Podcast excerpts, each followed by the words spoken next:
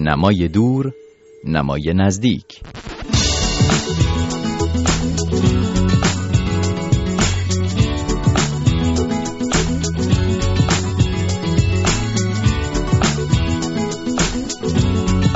سلام، خوش آمدید به برنامه ویژه مرور کتاب رادیو فردا. من مهرداد قاسمفر هستم و این برنامه شامل چند خبر کتاب و بعد گفتگو با نویسنده مهمان این هفته است.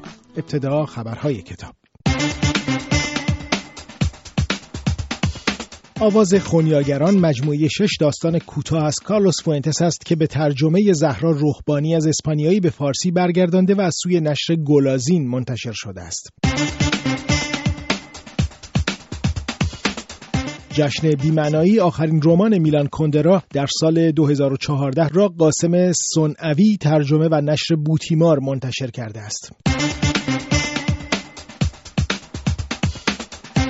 ذهنیت ضد سرمایه‌داری نوشته وودویگ فون میزس به ترجمه سعید قاسمی و لیونا ایسا را نشر شورافرین منتشر کرده است.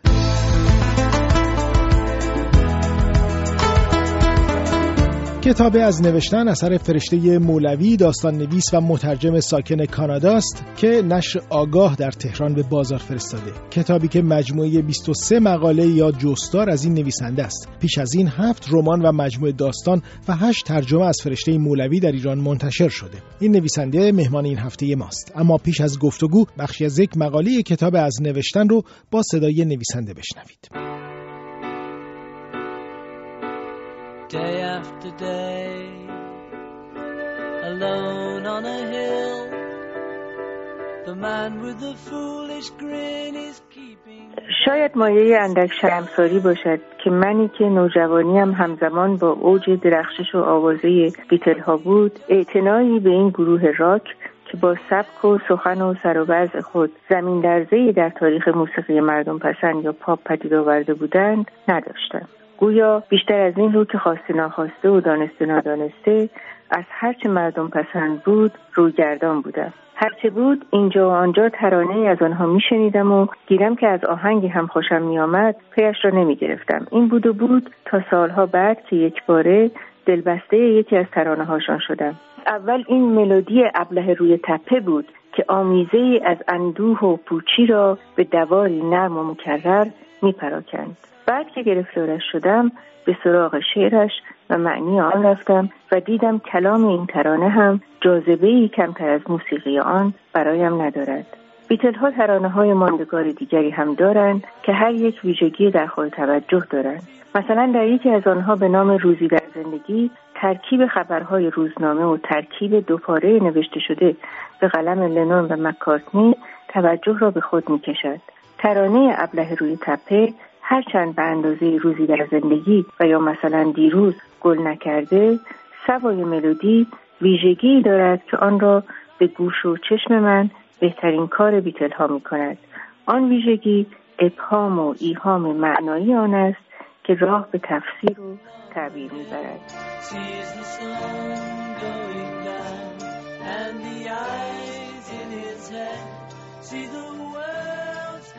خیلی سپاسگزارم خانم مولوی. آنچه که شنیدید بخشی بود از مقاله ابله روی تپه و طلسم ابهام و ایهام در کتاب از نوشتن، آخرین اثری که خانم مولوی اخیراً منتشر کردند.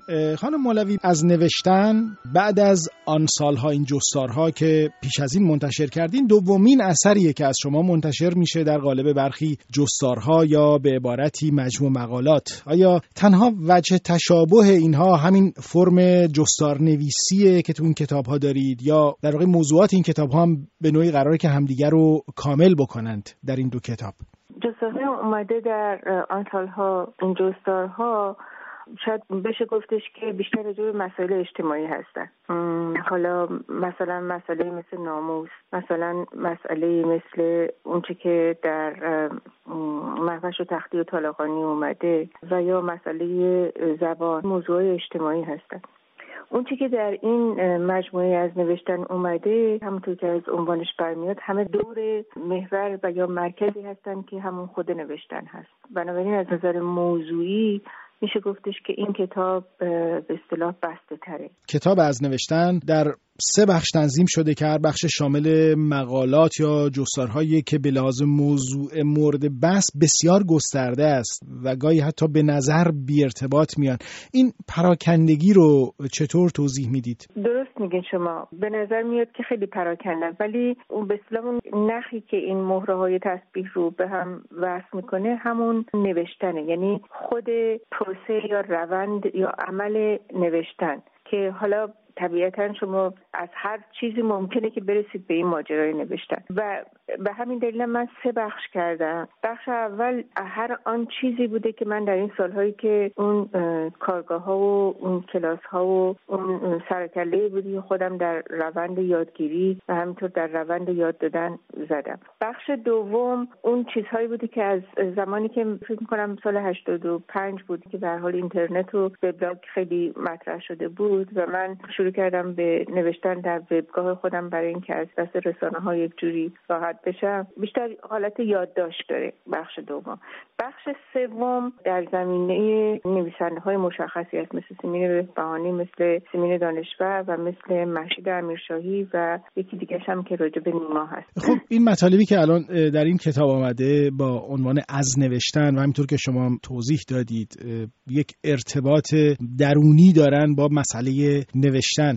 با تفرقی در این کتاب و خوندن مطالب به نظر میاد که شما کمتر سعی کردید که مقالاتی تکنیکی درباره نوشتن بنویسید یا مقالات فنی، بیشتر نظرات عمومی و کلی خودتون هست در مورد مسئله نوشتن یا مسائل جستارهایی که در این کتاب مد نظرتون بوده. این رو آیا با در نظر گرفتن نوع مخاطبان این کتاب انتخاب کردید؟ چی هست دلیلش؟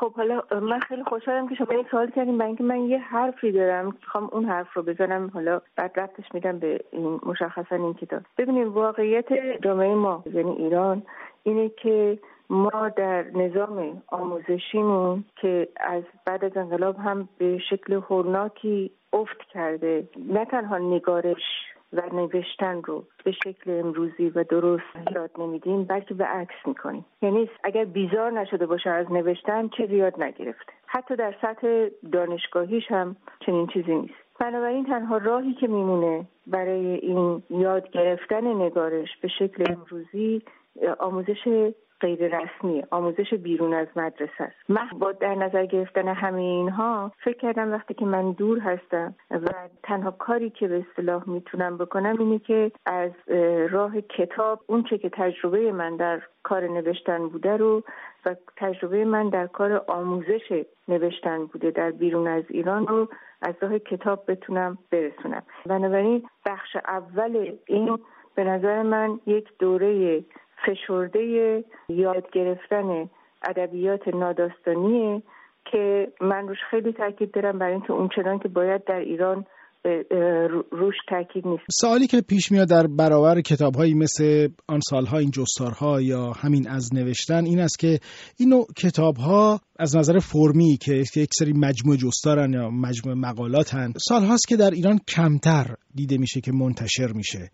فکر میکنید علتش چیه؟ آیا کمرنگ شدن علاقه خوانندگان بوده به این فرم کارها یا اینکه کارهای خوبی از این دست کمتر درآمده در این سالها یا اینکه وفور اینترنت و مجلات و اینها باعث شده که استقبال خیلی زیادی دیده نشه نسبت به این جور کارها؟ ببینید کل نشر ایران که یک وانفسایی بیش نیست، یعنی این ماجرای کتابخونی و به اصطلاح کتاب نخونی در واقع مردم انقدر پیچیده است و انقدر عوامل مختلف است، از مسائل اقتصادی گرفته تا مسائل فرهنگی گرفته تا بیخبری گرفته، یعنی همه با هم این عوامل با هم دیگه دست به دست میدن تا اینکه توجه نمیشه. گفتگوی من با فرشته مولوی، نویسنده و مترجم ساکن کانادا رو شنیدید درباره کتاب او از نوشتن که نشر آگاه اخیراً در تهران منتشر کرده. من مهرداد قاسمفر هستم و سپاسگزارم که همراه ما بودید. تا هفته بعد.